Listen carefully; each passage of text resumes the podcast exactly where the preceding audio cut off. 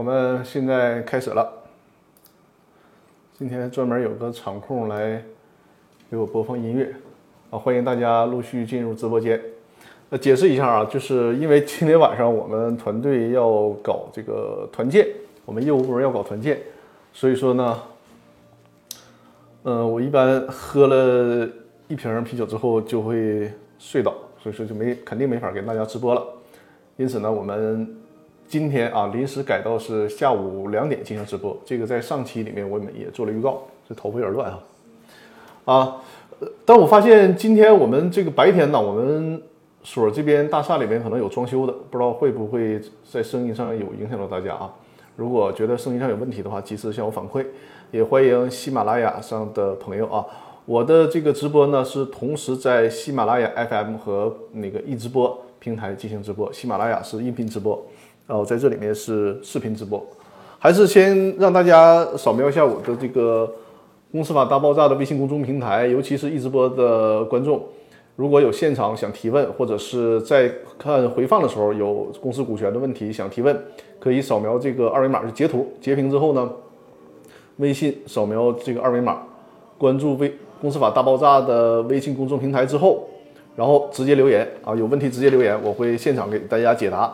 呃，如果是在直播之后留言的，那我也会在下次直播的时候给大家解答。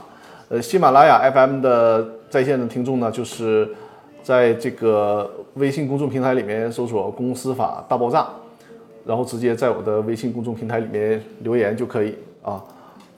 公司法大爆炸，呃，或者是这个直接喜马拉雅的朋友啊，直接在平台上给我留言也可以，然后给大家进行互动。今天呢，要讲解的话题就是如何行使股东知情权。呃，讲解这个话题呢，首先是因为股东知情权还是一个比较重要的事情啊。姚律师来了哈，姚律师，我这个声音还可以是吧？呃，我们的音乐可以先暂停，音乐先暂停。对，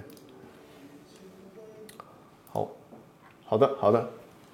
另外呢，就是我六月三号的时候要也是进行一个在线的讲座。那么在这次直播的时候，正好我也是通过这次跟大家的直播，也我再熟练一下啊，再熟练一下我的讲座内容，就是每次的讲课都是要做最充分的准备。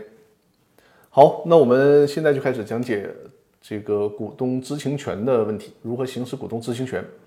什么是股东知情权呢？它主要集中在这个公司当中，因为无论是有限责任公司还是股份有限公司啊，股东有一个很重要的权利就是知情权。有限责任公司里面表现最突出的呢，就是公司有查账的权利。那么，股东知情权其实啊，就是围绕着公司股权的纠纷，在我们国家当中呢，有一共有二十五个案由，有二十五个案由，呃，就是案件的事由，就比如说什么股权转让纠纷啦。公司决议纠纷啦，公司解散纠纷啦，啊，公司这个合并纠纷啦，等等等等。那么，股东知情权纠纷，它算着一个专门的案由。它呢，通常我通过大数据检索啊，发现这个股东知情权纠纷，它在整个的公司股权纠纷里面排行第四。排行第一的是什么？排行第一的是股权转让纠纷，就是股权转让纠纷。呃，案件数据是上万件之多，所以说这里边顺便也就提醒大家，在股权转让的时候，一定要把股权转让协议签明白，股东协议签明白，否则的话，它是一个很容易引发这个股东之间风险，或者是买卖双方风险和诉讼的这样的一个问题，包括做好尽职调查，包括充分的进行这个了解公司的财务状况。和公司的相关法律风险的披露，这个是都是要做的工作。那么从刚才我看到是全国的数据嘛，全国的数据就是股东知情权的纠纷呢是排在第四位。我看了一下北京，北京的诉诉讼数据呢，股东知情股东知情权的纠纷是排在第五位。我也看了一下辽宁，辽宁的股东知情权的纠纷呢是排在第四位。所以说。通过这个全国的检索和两个主要地区的检索，就发现股东知情权纠纷在股东之间，呃，在公司股东之间的这个纠纷当中呢，还是排名比较靠前的，就说明它是一个呃股东维权的一个重要手段，同时呢，也是容易产生争议、引发纠纷的这样一个事项。所以说，在这里面有必要跟大家去说明一下。我们先说有限责任公司啊，有限责任公司呢，股东这个知情权享有哪些权利呢？首先，在有限责任公司里面啊，股东他有权查阅、复制公司章程。这个呃，股东会的会议记录、董事会的呃会议决议、监事会的会议决议和财务会计报告。尤其重要的一点，就是在有限责任公司当中，呃，股东呢可以要求查阅会计账簿。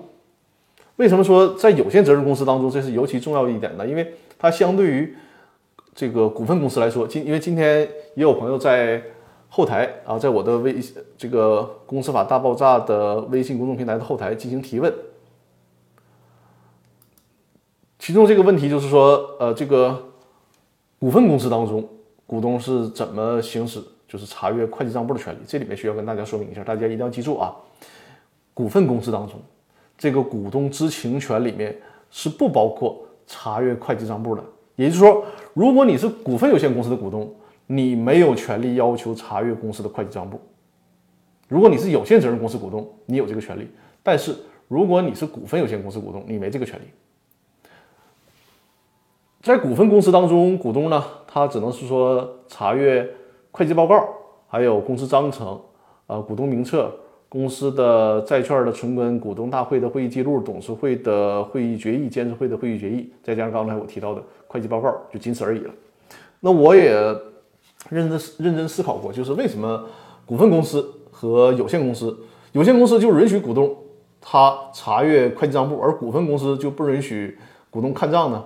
可能是考虑到这个股份公司，尤其是上市公司啊，它的这个股权的转让呢，因为股份公司这个所谓人和性会少一些嘛，就是谁有钱谁买股权。因为在股份公司当中呢，股东还不享有优先购买权，就是我如果作为股份公司的股东，我这个股权想卖给谁就卖给谁。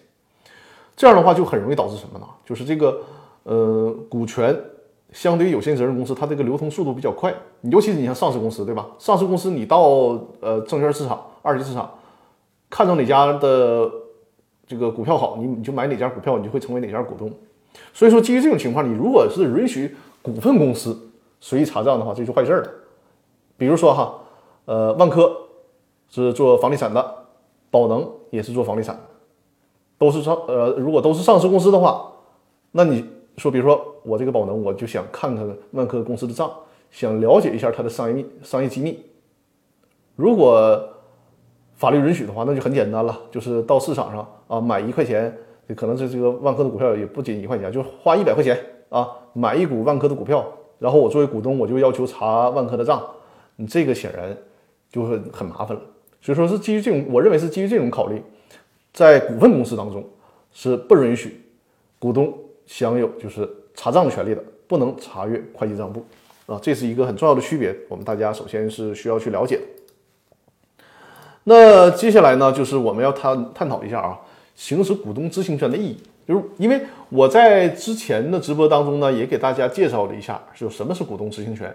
大家在我的直播当中呢，也就是在我这个一直播里面可以进行回看啊，我的这个直播是可以进行回放的，大家可以去看一下。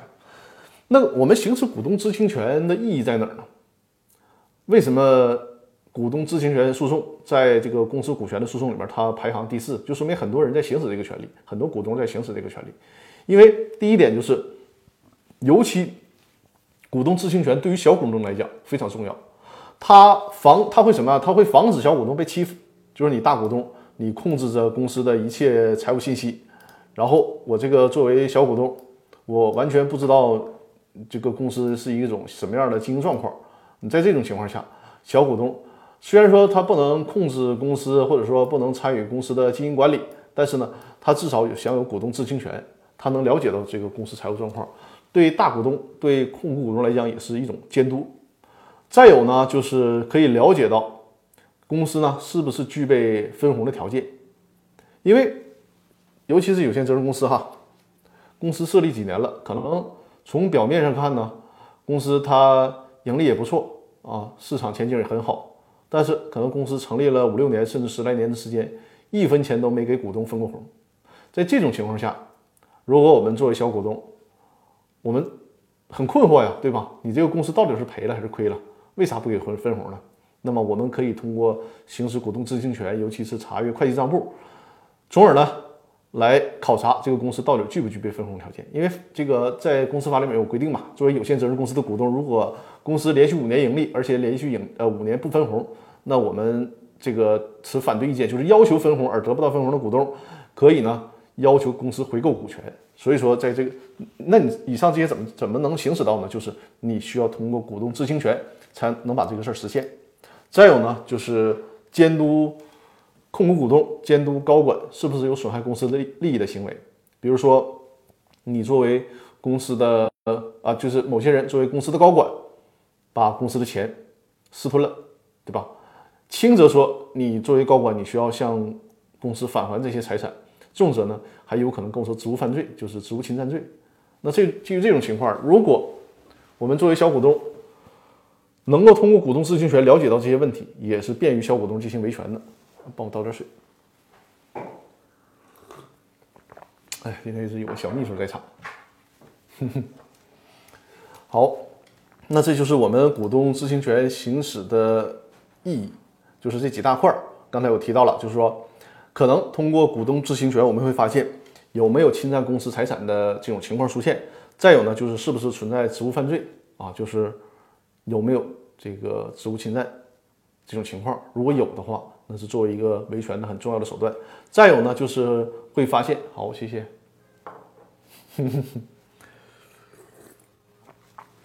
再有呢，就是发现有没有抽逃出资的情况。你比如说这些呃五六个股东，大家都约定每个人投入了二三百万，可能你要是不参加这个公司经营管理的话，你可能都不知道公司运营的这几年用的都是你你的钱，其他的股东全都抽出去了，对吧？就是自己又拿回去了。那你可能通过需要通过股东知情权，通过查账才能了解到这个事儿，就是有没有抽逃出资的情况出现，还有呢就是有没有虚假出资的情况出现。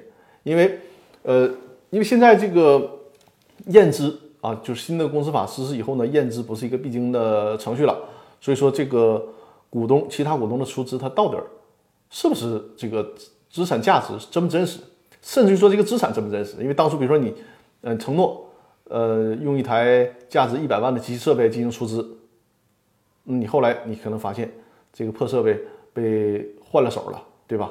被调包了，可能就就值两三万块钱，那这种情况下。你可能通过股东知情权会了解到，另外就是有没有违法对外投资，这个我自己的客户就会出就存在这种情况，我也我们也是通过股东知情权才了解到的。就是说，我们作为合作股东，其实占的份额也不小了，但是呢，另外一方股东他通过控制公司，然后没有经过其他股东没有经过其他股东同意，私自设立一个关联公司或者子公司，他设立这个公司啥意思？就是想通过这种关联关系把现有这个。目前我们一起合作这个公司的资产转移出去，就可能会出现这种情况，所以说这个也是通过股东知情权我们才会了解到的。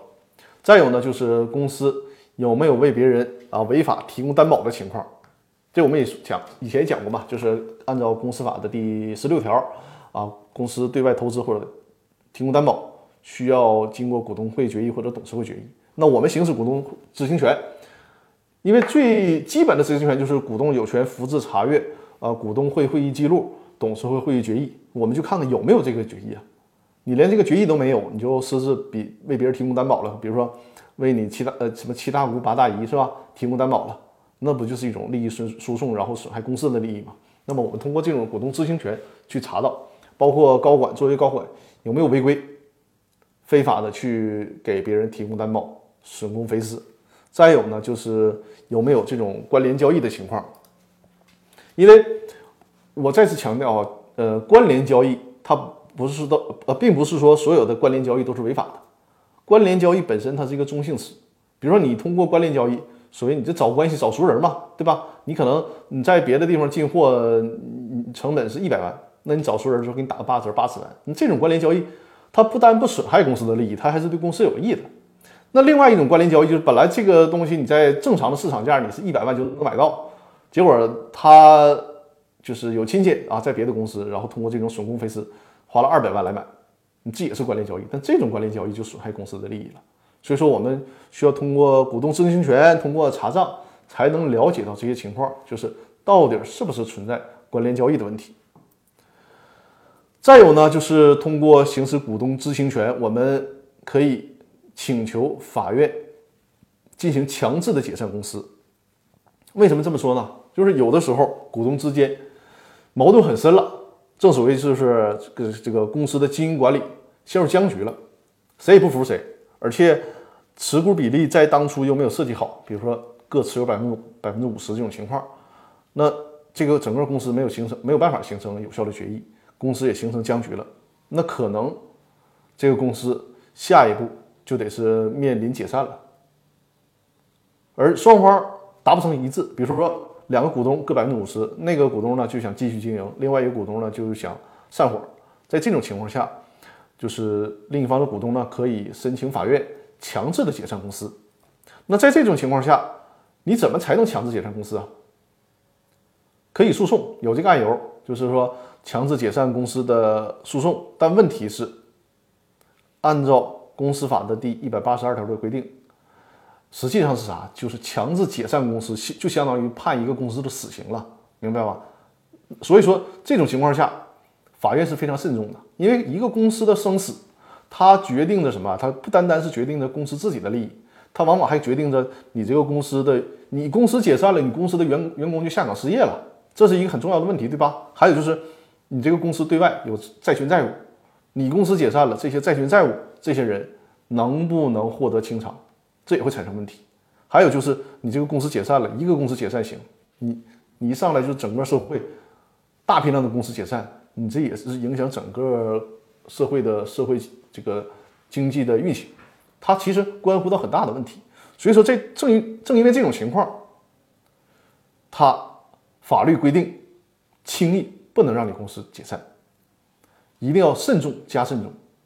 呃，我看有朋友一直在给我点赞哈，非常感谢，非常感谢，因为可能是一直呃我们这个收到的赞比较多啊，收到的心比较多，可能在直播的时候排名就会靠前，好感谢啊，呃，所以说呢。公司法的第一百八十二条就规定了，说如果啊公司经营管理确实发生困难了，不代表说公司经营管理一发生困难就可以解散。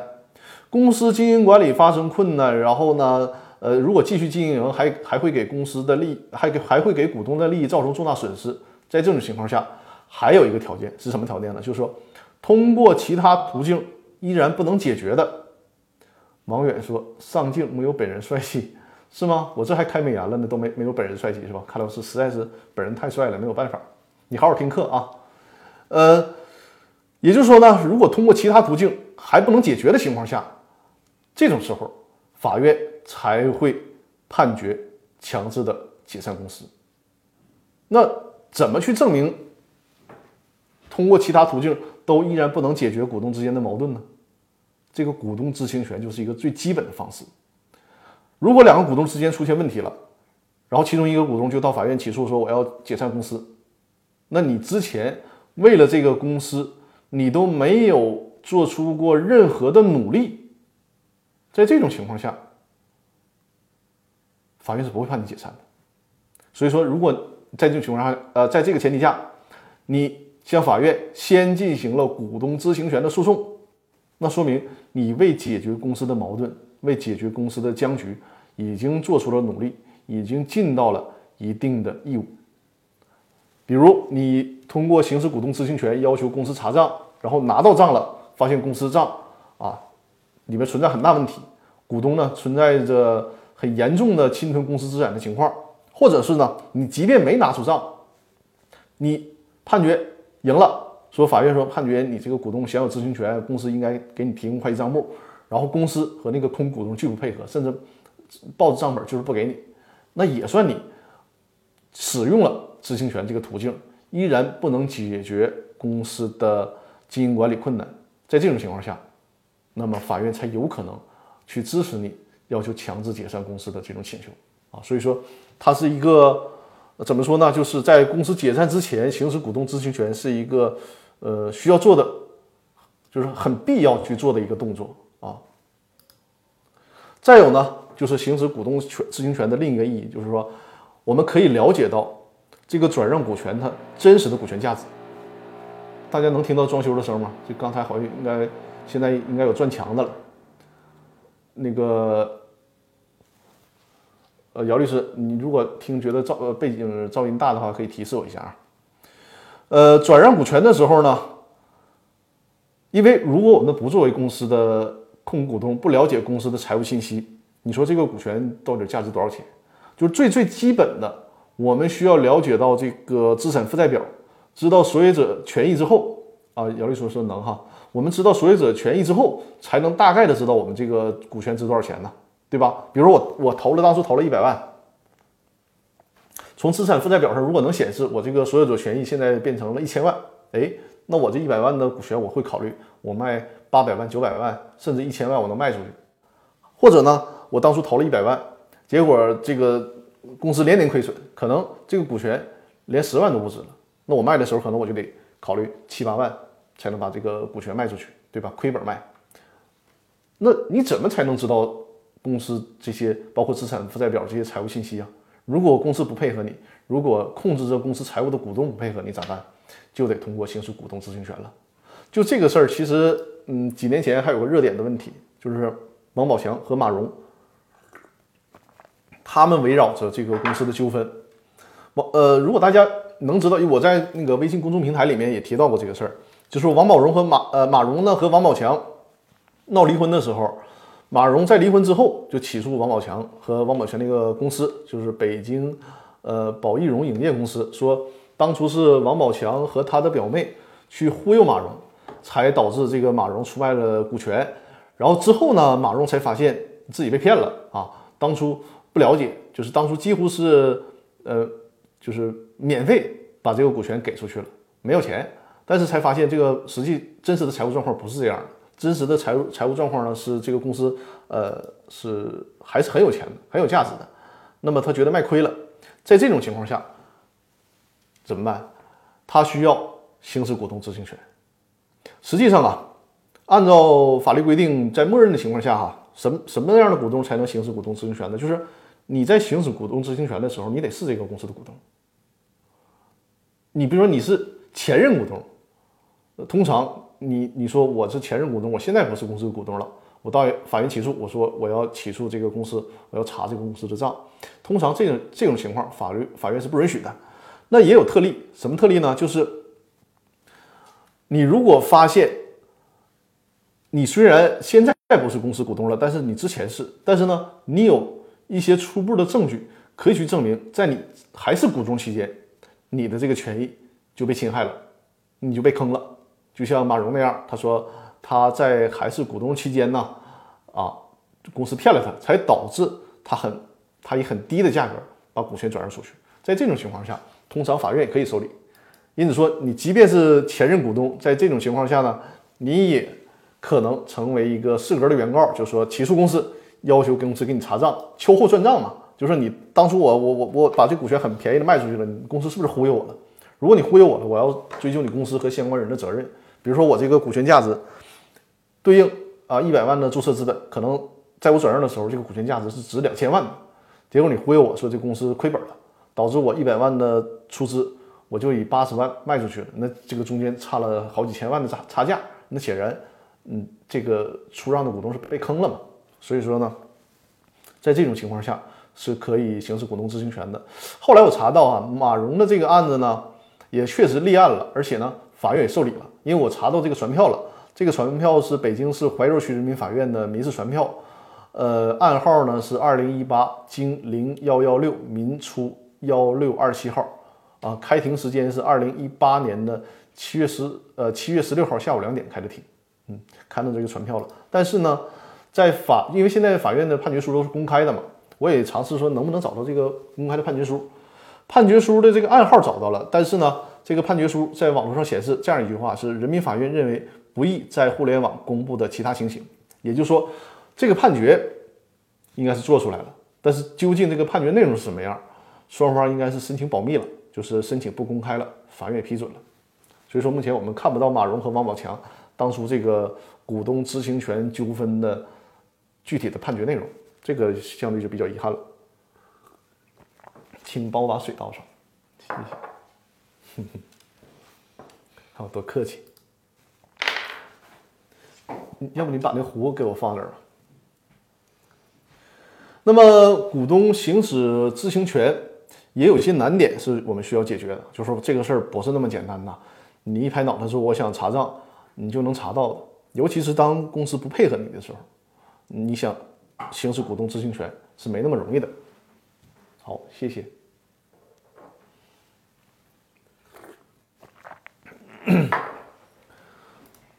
因为我们今天讲干货的内容啊，我就打算讲半个小时，现在已经讲了二十五分钟了。呃，股东知情权这事儿，我跟大家讲啊，讲个三四三四期都不为过啊。这里面有很多的学问和内容，而且呢，也涉及到就是股东维权的一些核心的问题。说最基本的，有限责任公司啊，难点就说这个股东想行使股东知情权的时候呢，按照公司法的第三十三条规定啊，股东。有权查阅复制，就是说你不仅可以看，你还可以复印一份带走。但是限于什么呢？是限于公司章程、股东会的会议记录。啊，感谢关注我啊，会员，感谢关注我。呃，你可以复制和查阅的是公司章程、股东会的会议记录、董事会的决议、监事会的决议和财务会计报告。这些你是既可以看，也可以复印。把复印件带走，但是有一样就是这个会计账簿，会计账簿呢是只允许看，不允许复制，你就只能看一看，你是不可以对它进行复制的。那么这里面就问题来了，就是在大量的股东知情权的争议当中，大家都纠结这个问题，说你通常啊一个公司的会计账目它是很厚的，甚至于是好几箱的。你让我这一个股东去看，首先我这个股东有没有这个专业能力能看懂，这都是个问题。因为通常情况下，哪怕是我们做律师的，这涉及到财务领域的专业知识问题，我们都未必能完完全看懂。那你让一个股东，这个股东可能是小学都刚毕业，对吧？你不可能说人学历低就不允许当股东了，或者说呢，人家是一个啊，就是搞其他这个行业的，跟跟财务完全没有关系的，那他看不懂是很正常的。你说你让他去看。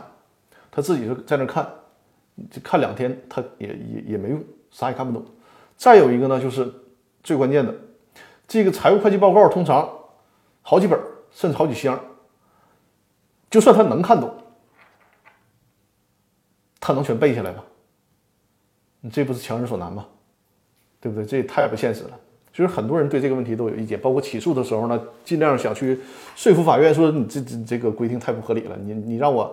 首先，你让我看，我不一定能看懂；再一个，你让我记，我也不一定能记下来。你你不让我复制，这不合理，我得要求复制，复印一份，复印一份呢，我拿拿回去找明白人看。另外一个，我发现什么问题了，我可以随时来来来找这个公司主张权利。最高法院其实在公司法司法解释的就公司法司法解释四那个里面呢，也试图解决这个问题。但是，嗯，大家知道啊，这个司法解释嘛，它是解释法律的，它不能创造法律，也不能改变法律。既然你这个公司法的第三十三条第二款明确规定了，就只能复制会计账簿，不能查阅，那没有办法。作为最高法院，也只能在这个范围之内进行解释。你不可能最高法院就自己上手来了一个，呃，我最高法院允许你复制，也不可以，对吧？你这不尊重法律，这是违反立法法的。那怎么办呢？最高法院迫于无奈想了个招儿，就是说，股东呢，因为最高法院也也也认识到这个问题了嘛，你让股东只是查阅会计账簿。让他看，然后他看不懂或者啥也记不住，对吧？你那你这股东知情权行使的有啥意思呢？所以说，最高法院在这个被限制的情况下，想了一个招儿叫做股东呢，你可以查阅，但是不能复制这点，嗯，我最高法院也没有办法，因为是法律规定的，你你还是不能复印啊。但是你可以摘抄，就 就是你可以手抄，而且法院。也没有限制说，因为他这个解释呢，所谓的摘抄并没有限制你是摘抄十分之一啊，还是摘抄什么五分之一啊？那理论上可以理解，如果你愿意，你可以抄一本，对吧？但没有办法，就是这个听起来像个笑话一样，但问题这就是目前呃，最高法院所能做到的极限。呃，浪迹教师说，张律师刚才说反了，您说成只能复制不能查阅啊？对，那 sorry 啊，对不起，我这是口误了，就说只能查阅不能复制。呃，感谢这个浪迹教师啊，给我指正了错误，这是一个口误，就是只能复制不能查，呃，只能查阅，又想又差点说错，只能查阅不能复制，可以摘抄，这是最高法院呃在最大限度的能力范围之内给小股东想的办法了，那你就。带几管笔啊，多带点纸去摘抄吧，这是这个问题。但是呢，在这个司法解释里面，最高法院也尽可能解决了一些问题，就是说，他为了防止股东看不懂的问题，如果是股东知情权，比如说你作为股东，你要求法院判决你行使知情权去查阅会计账簿了，在这种情况下，法院判决了，那么最高法院的司法解释规定什么？就是说，你可以带着会计师或者是律师。陪着你去看，你不怕你自己看不懂吗？那我最高法院咱得讲理，对吧？你不能强人所难，不能让所有人就是我去去出钱当股东，我都得学个会计去。所以说呢，如果判决判下来了，你可以带着会计师或者是带着律师辅助你进行查阅，但是你不能这个大家一定要记住一点啊，就是说你需要你本人一定要出，一定要在场，你不能说你本人不在场，你就委托一个律师啊，委托一个会计师去给你。啊，替你查账这是不行的，就是本人必须在场，然后同时你可以聘请会计师或者是律师辅助你进行查账啊，这个是就在一定程度上来缓解这个问题。那我们今天的这个讲解呢，正好已经半个小时的时间了，我想把这个讲解呢就在这儿戛然而止啊，因为后边还有还有一系列的内容，这个内容呢估计还能再讲半个小时，那就严重超时了。我如果大家。对这个感兴趣哈，在下一期咱们再接着讲这个股东知情权的下半部分，甚至说下次可能还分两到三次讲，因为这个后面越讲越复杂，尤其是我这个直播是给非法律专业的朋友来听的，就是我得嗯讲的非常细、非常直白白话才行，那么他需要讲解的时间就会很长啊。那我们今天就是干货内容半个小时咱就搞定了，先讲讲解完了。下面呢，就是大家现场有问题提问，咱互动啊，包括喜马拉雅上的朋友啊，喜马拉雅上的朋友呢，可以在直接在这个喜马拉雅的客户端进行提问，或者在我的微信公众平台进行提问。然后一直播的朋友，呃，也可以在一直播里面提问，但如果就是打字受限制的话，那么呢，也可以在我的公司法大爆炸的微信公众平台里面进行提问啊，还是截屏扫描二维码。啊，什么样的方法？直接在微信公众平台里面进行提问也可以，就是你想写多少字儿就写多少字儿，不受限制啊。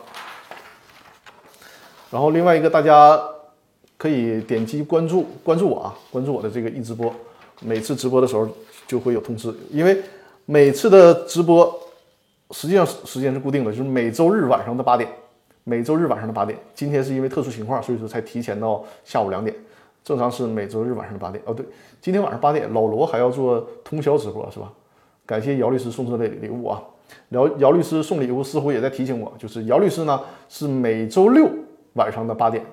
呃，姚律师在下面，大家能看呃，在在这个一直播里面能看见姚律师啊，大家可以点击姚律师的头像，然后关注他。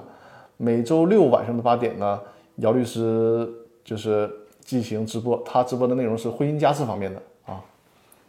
那我先。解答微信公众呃，我在微信公众平台，就是公司法大爆炸微信公众平台里面的一个提问吧。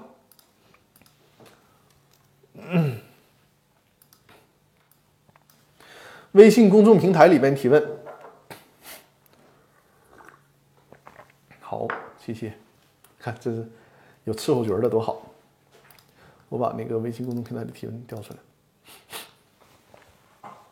啊，莎拉说：“张律师好，你也好。”有什么问题，我们欢迎互动讨论啊！我我印象当中，我们上期互动还是比较多的，是吧？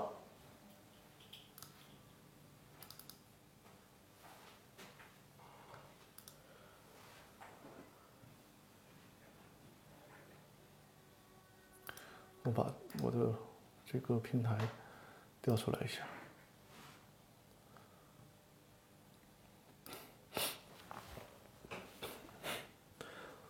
呱呱同学，呱呱同学，你你在吗？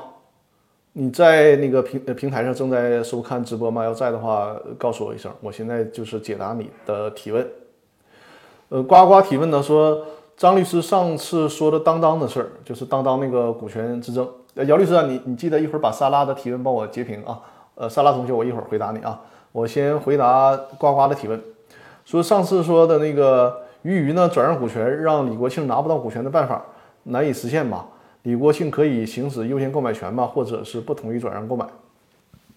我记得我上次提到的就是，如果鱼鱼想转让出去，他可以，因为在那个当当公司，他有我记得是四个股东，一个是鱼鱼，一个是李国庆，还有两个是那个有限合伙企业。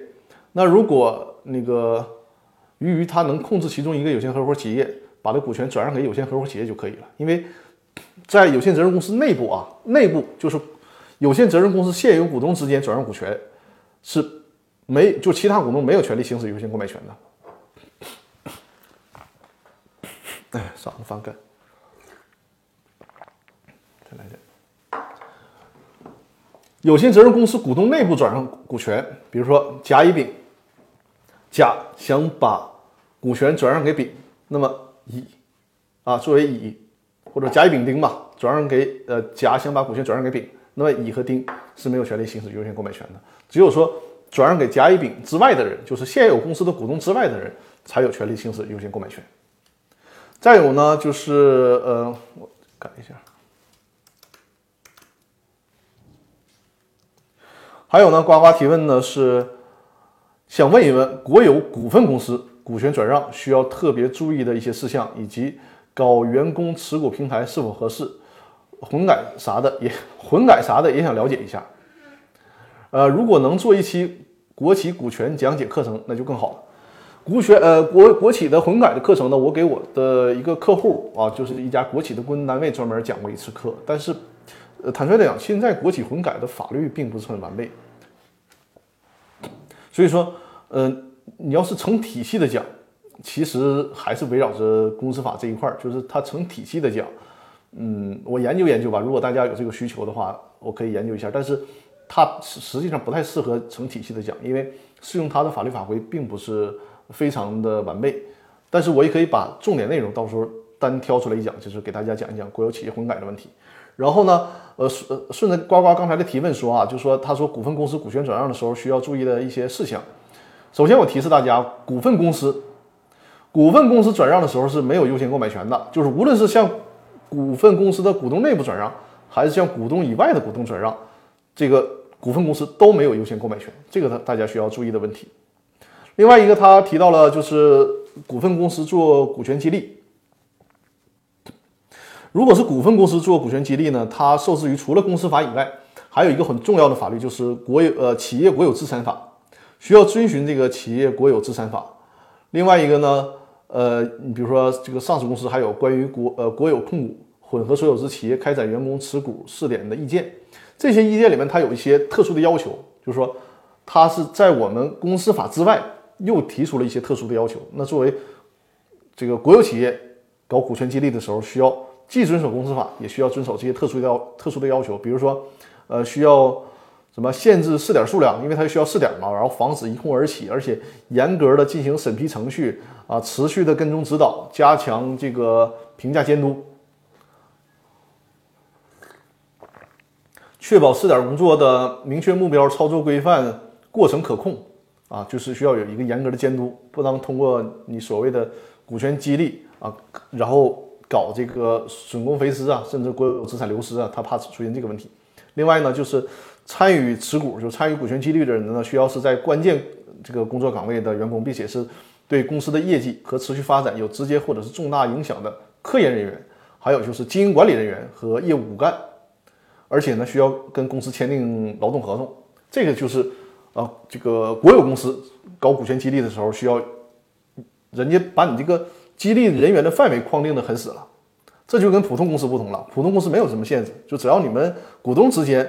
没这个问题，那就可以了。啊，我看后台有一位朋友也留言了哈，我一会儿就陆续解答啊。看来今天今天的这个互动提问人还是也是不少的。别着急，咱先把呱呱的这个问题提完啊。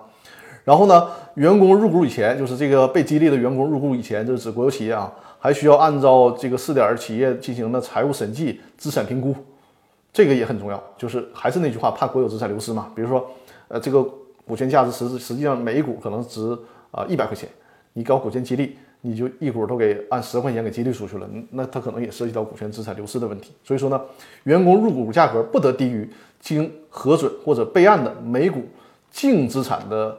评估值，国有控股上市公司员工入股，按照证券监管有关规定确定，这就是一个最重要的限制啊，就是人员限制，你不能什么人都参与这个股权激励。对国有企业来说，另外呢，就是说激励的价格也有限制，你不能老板拍脑门决定，必须得是有根据，而且呢需要有评估啊。刮花的这个问题就提完了，然后呢，我们回答沙粒儿的问题啊啊，这后台又有提问了哈，我都看到了啊，我们一个个来，别着急。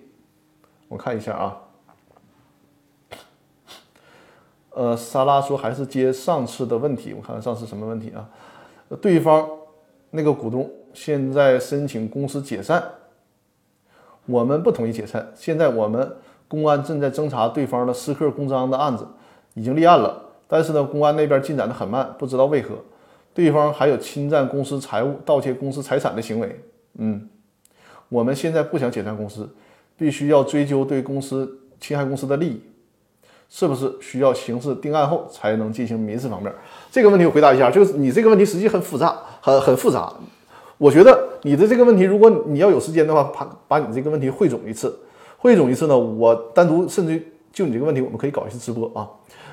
而且萨萨拉还说啊，这个双方的持股比例呢是各百分之五十，就是我经常说的那个最糟糕的股权结构了，对吧？对方是监事。在这种情况下，刚才我也提到了，如果你刚才听我直播就会提到了，就是，呃，股东申请解散公司的话，不是说你这个公司经营管理 陷入僵局了就可以解散的，需要股东穷尽一切手段。对方想想解散，他也需要穷尽一切手段，就不能到法院那么轻易的解散。尤其是什么呢？你们现在你就可以向法院提提供证据啊，你说我这个情况我不同意解散，理由是什么？首先。对方他存在着侵害公司资产，甚至存存在着这个刑事犯罪的可能性，那么通常法院他会支持你这个请求的。再有是，我们退一万步讲，即便是你这个公司最终判决解散了，在清算的时候，清算组依然可以对现在你提到这个侵害公司利益的，甚至刑事犯罪的股东依然追依然要是要追究责任的。所以说，你不要怕解散啊，就是首先你要想公司继续经营下去。那么你可以按照我刚才说的，呃，就是请求法院不不予判决解散。如果说你这个公司你也不想干了，解散也无所谓。你这种情况，各百分之五十肯定是不能自行清算了，因为先判决强制解散，然后还有另一个诉讼程序，就是判决强制清算。你这种情况肯定要走到法院强制清算，然后呢，由法院啊这个指派清算组成员，由清算组。继续对原来的股东侵害呢追究责任，但是当然了，那个清算组就不是你能直接控制的了。你现在啊，所以不想干了，就想追他责任。你现在作为这个公司的呃股东，你来追他责任是一个最直接的方式嘛？所以说这两种都行。呃，我觉得基于你现在情况，首先法院判决公司解散的可能性呢，应该不是很大，不是很大。尤其是你把现在现有公司存在的问题都向法院来举证证明。另外一个就是如果他。存在刑事犯罪的情况，一个是要求这个公安机关经侦来追究他的刑事责任，另外一个呢，你也可以提起民事诉单独的民事诉讼或者是附带的民事诉讼，要求他向公司呢返还财产，甚至是赔偿损失。这样的情况下，你自己作为你的这个一一方百分之五十的股东，也能相应的相应的减少一些损失。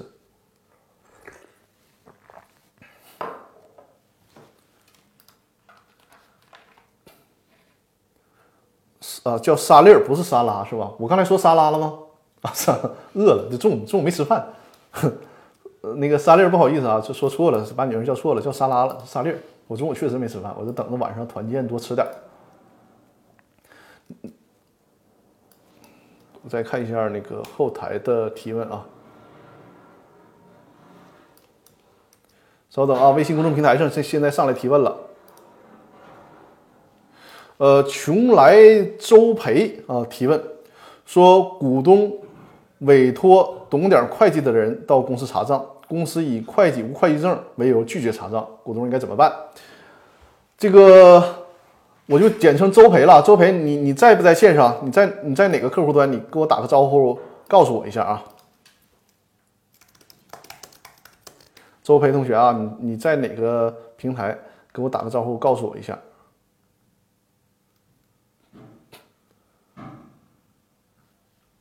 然后我回答一下周培的问题啊，就是说，他说他委托了一个人到公司查账，但是呢，公司以这个人他不是会计为由拒绝查账。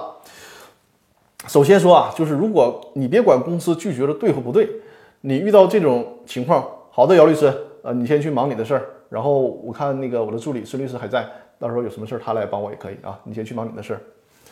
呃，首先就是你别管公司拒绝的拒绝的理由对不对，在这种情况下，你就可以。因为你提呃要求那个查账了，那无论啥理由，公司都拒绝你了，对吧？那你这个时候你就可以向法院提起诉讼了。案由就是股东知情权诉讼，要求法院来判决你进行查账。如果法院判决，刚才我直播当中也提到了，你要想找个人辅助你进行查阅的话，按照司法解释的规定，你确实是得找有资质的，就是会计师或者是律师。你需要找这样的人才才行，所以说你现在委托的这个是明白点的人，但是他确实他不是会计师，也不是律师，那么这个真不行啊！就即便是到了法院的强制执行阶段，你不领这些专业的人去看，那无论是法院还是公司，都可以拒绝你所请的这个人来看账的。所以说，周培同学啊，你得先找到或者是会计师或者是律师，然后你拿到了法院的判决之后。你带着这个律师或者会计师来辅助你进行查账，这个才可以啊。呃，另外一个微信公众平台的提问是，应该是这个英文名是 Victoria 是吧？呵呵，呃，这个他说张律师，我想问一个非常基础的问题：股份有限公司准备召开临时股东大会的时候，是否需要先把开？临时股东大会这件事儿，以董事会会议的形式，经董事会决议同意。嗯，这个问题来，我们给你捋顺一下啊，稍等。什么声？哦，大家现在那个能听到就是砸砸墙的声吗？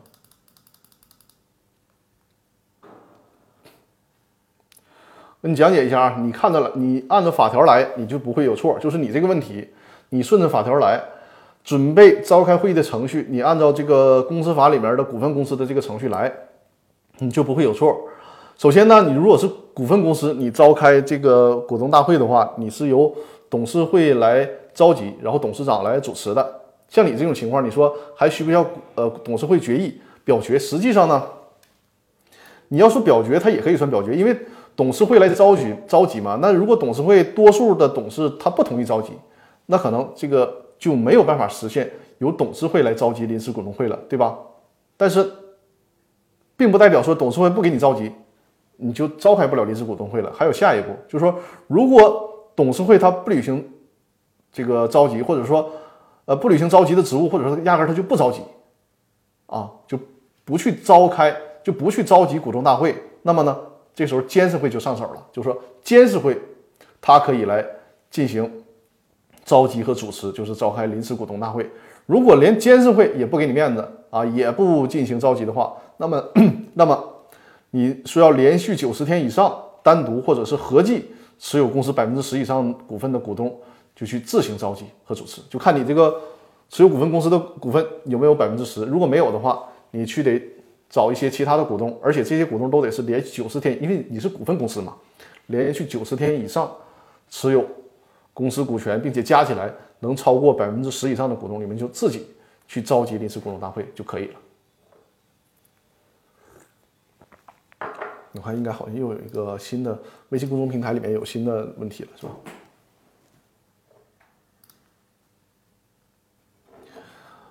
？LQ LQ 在我的微信公众平台里面提问了：股份有限公司股东能查阅会计账簿及原始凭证吗？LQ 你在平台上没？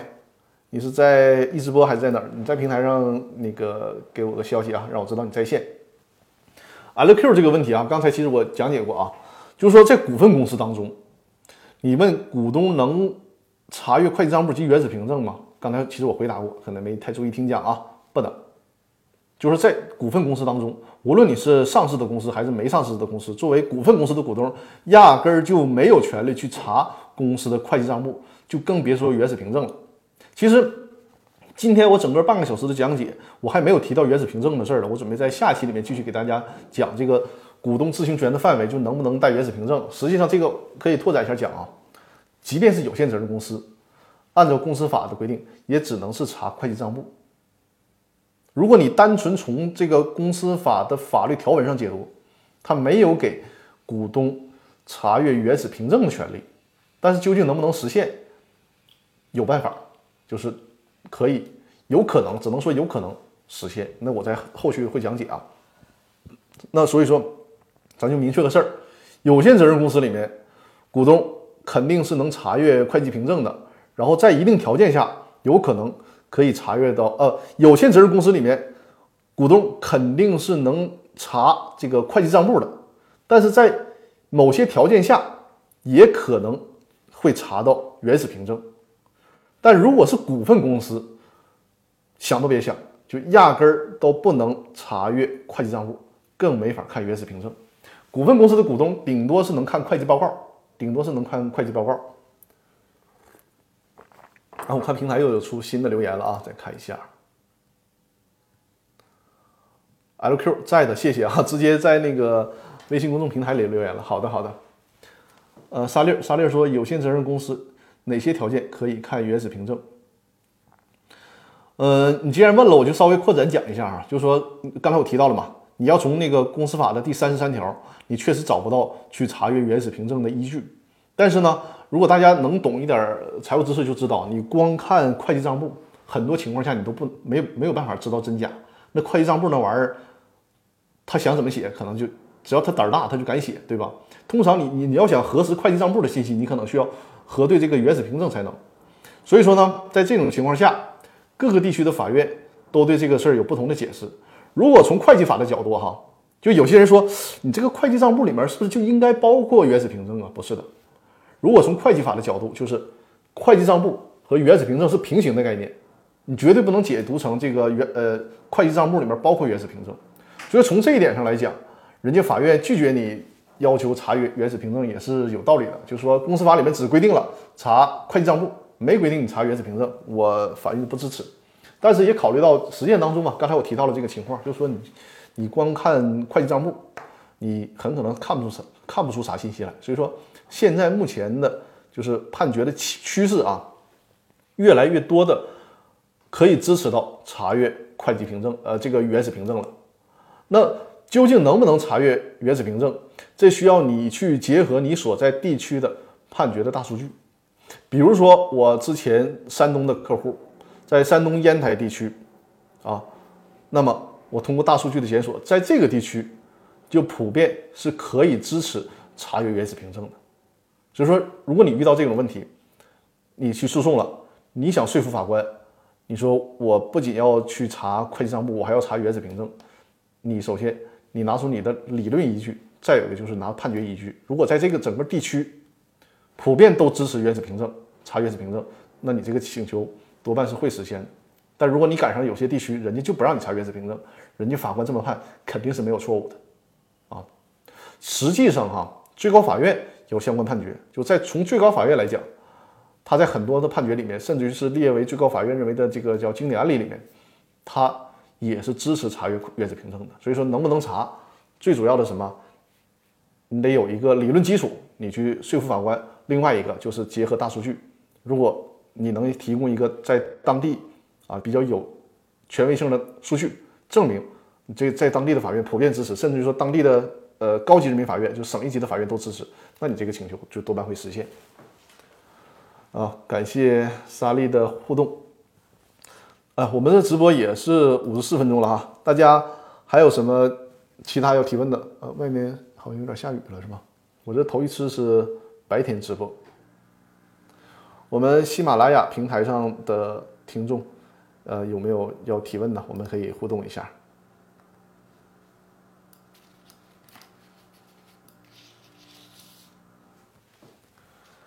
呃，大家还是啊，推荐大家关注我的《公司法大爆炸》的微信公众平台啊。再次提醒，就是说，你你哪怕不是在直播的时候看到的，呃，也也你在那个回放里面看到，也可以扫描这个二维码啊，然后在那个我的微信公众平台里面留言，我在下次直播的时候也会为你解答问题。啊，沙粒说，老师能否早点预告直播？好吧，我时间上其实我不用预告了，对吧？时间上就是定的时间是每周日晚上的八点啊，这次可能。你你可能前面的没有赶上，是因为我这次确实是那个把时间提前了两点，因为晚上有特殊情况。如果没有特殊情况呢，都是晚上的八点啊。至于这个直播的内容啊，还是这我还得还有必要再次展示一下啊，就是这个公司法大爆炸的微信公众平台，关注这个微信公众平台，还有就是关注我这个一直播，都会提前收到这个直播预告的内容。尤其是关注公公司法大爆炸的微信公众平台啊，我会提前通常。一天或者是在当天的上午来推送，就是当天晚上直播的内容和直播的概要啊。三六，你可以关注我的微信，呃，公司法大爆炸的微信公众平台，然后通过公众平台来这个收看到我直播的预告，就是直播的内容和直播的概要。另外呢，就是大家大家可以扫描这个二维码，小额通，因为我有很多的呃视频课程，当然是这这个视频课程就是付费的视频课程了。在这上面，小额通上会看到我的那个视频课程，包括公司法大爆炸的视频精品课，这个也可以截屏，然后看我的视频课程啊。呃，还有就是我的公司法大爆炸，就是这个这个视频课程里面，这个视频课程里面呢有有一有一套课是公司法大爆炸的视频精品课，这个课程呢，呃，计划是十一节课，现在已经录制完了六节课，然后我一直就没有时间录制嘛。后来我想的办法就是我们在直播的时候，就是我直播，然后同时录课。但是录完课，因为它是一个付费课程，就是直播的回看，就在在那那那个课程的直播回看，我可能就要删掉了。然后回头大家看那个公司法大爆炸，就是那个小额通的那个课程就行了。呃，这个事儿什么时候录，我会提前通知大家，就提前在微信公众平台里面通知大家。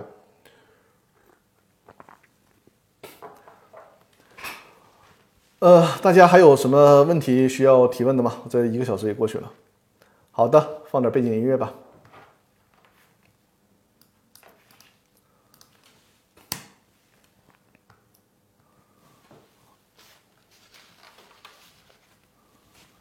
嗯，微信公众平台目前还暂时没有新的提问。大家能听到这个背景音乐是歌是谁唱的吗？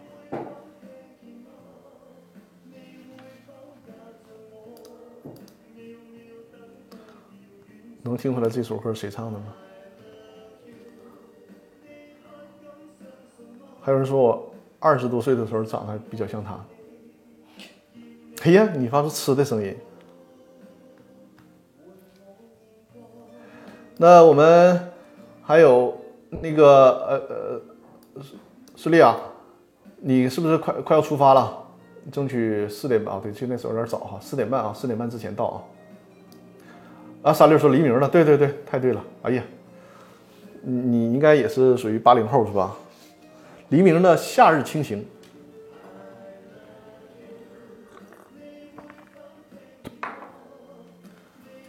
啊，实力说下雨了，你带着点雨伞吧。沙粒说看长相看出来的，你看看没？我说二十多岁时候长得像黎明吧？你看有人看。看长相，人直接就能看出来了。好，感谢啊，慧眼，很有慧眼。就这不是托啊，这绝对不是托。啊，今天直播改临时改到两点，我还怕没有多少人在线看呢。这今天人看来也不少，感谢大家支持啊。就是我们这个直播贵在坚持，嗯，每周都去坚持进行直播。嗯。沙粒见效了啊！音量可以，音量可以。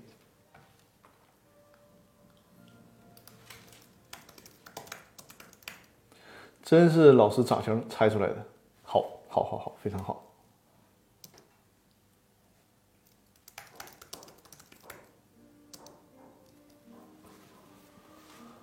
呃，我们呃快一个小时了，大家如果就是或者是提问。或者是有什么想闲聊的也可以啊，可以大家陪大家聊一会儿。如果没有的话呢，我们直播就准备到这里。我再看看后台有没有提问的。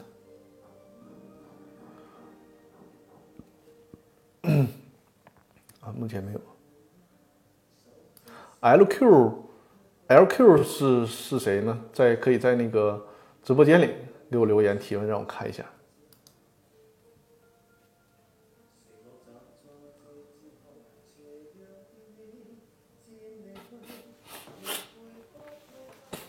张丽，你是说这个歌你不知道是什么吗？倒水。嗯，这个是《夏日亲情》黎明的这个歌，《夏日亲情》这个是我想想是在我初中时候听的吧，初中时候听的歌，九几年，嗯，差不多九几年，嗯，有留言。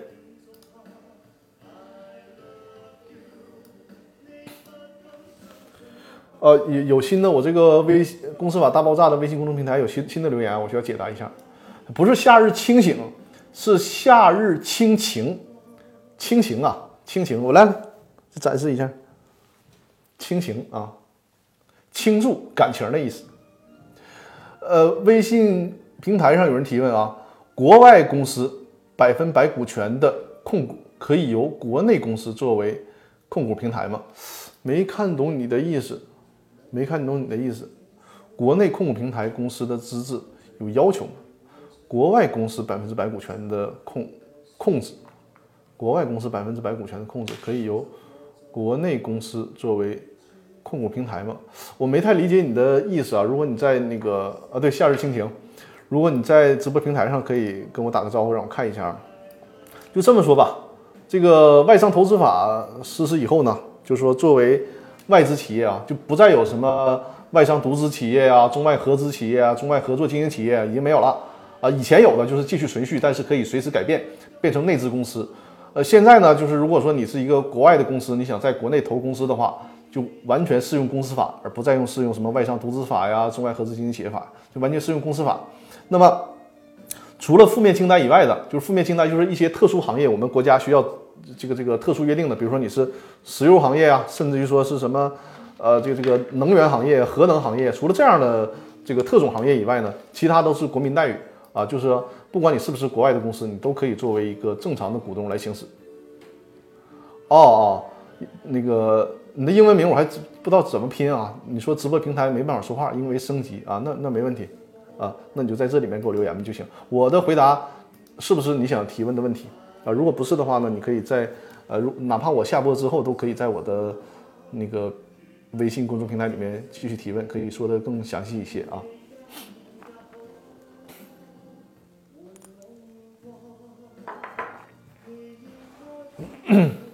但是现在就是因为目前的这个特殊情况嘛，可能是，呃，我们中国在很多是在美国上市的公司，可能面临着一些问题，然后有可能这些公司可能需要。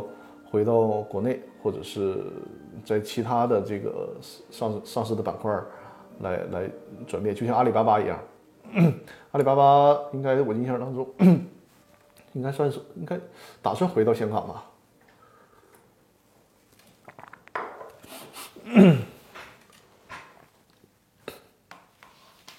啊，他特意弄了这个夏日亲情啊，这个虽然字儿反了，哎，你这是图片是吧？可以给你转过来。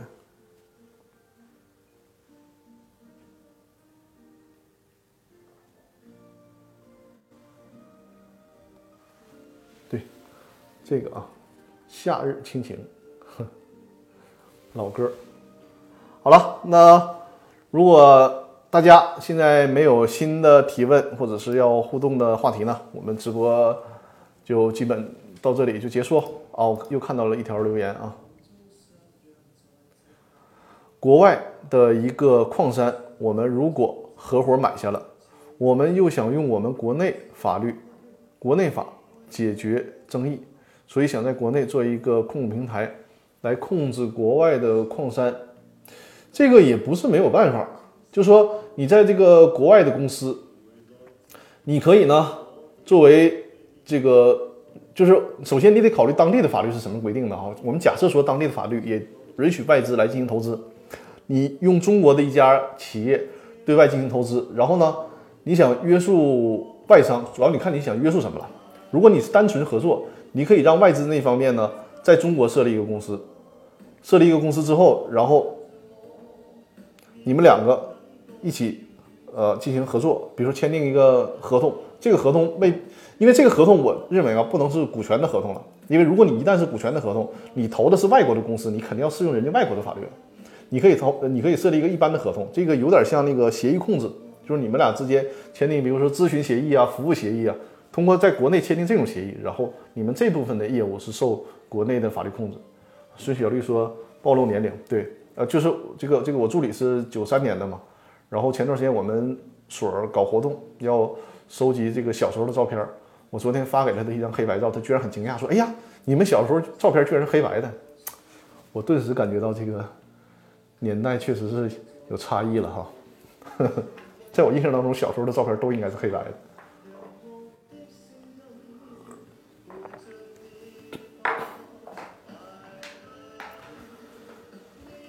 呃，那行了，我们今天直播就到这儿吧。然后那个孙丽啊，你一会儿就早点出发吧，然后把雨伞都带好啊。好，比黎明小多了吧？你你说我吗？啊，那应该是，那应该是对。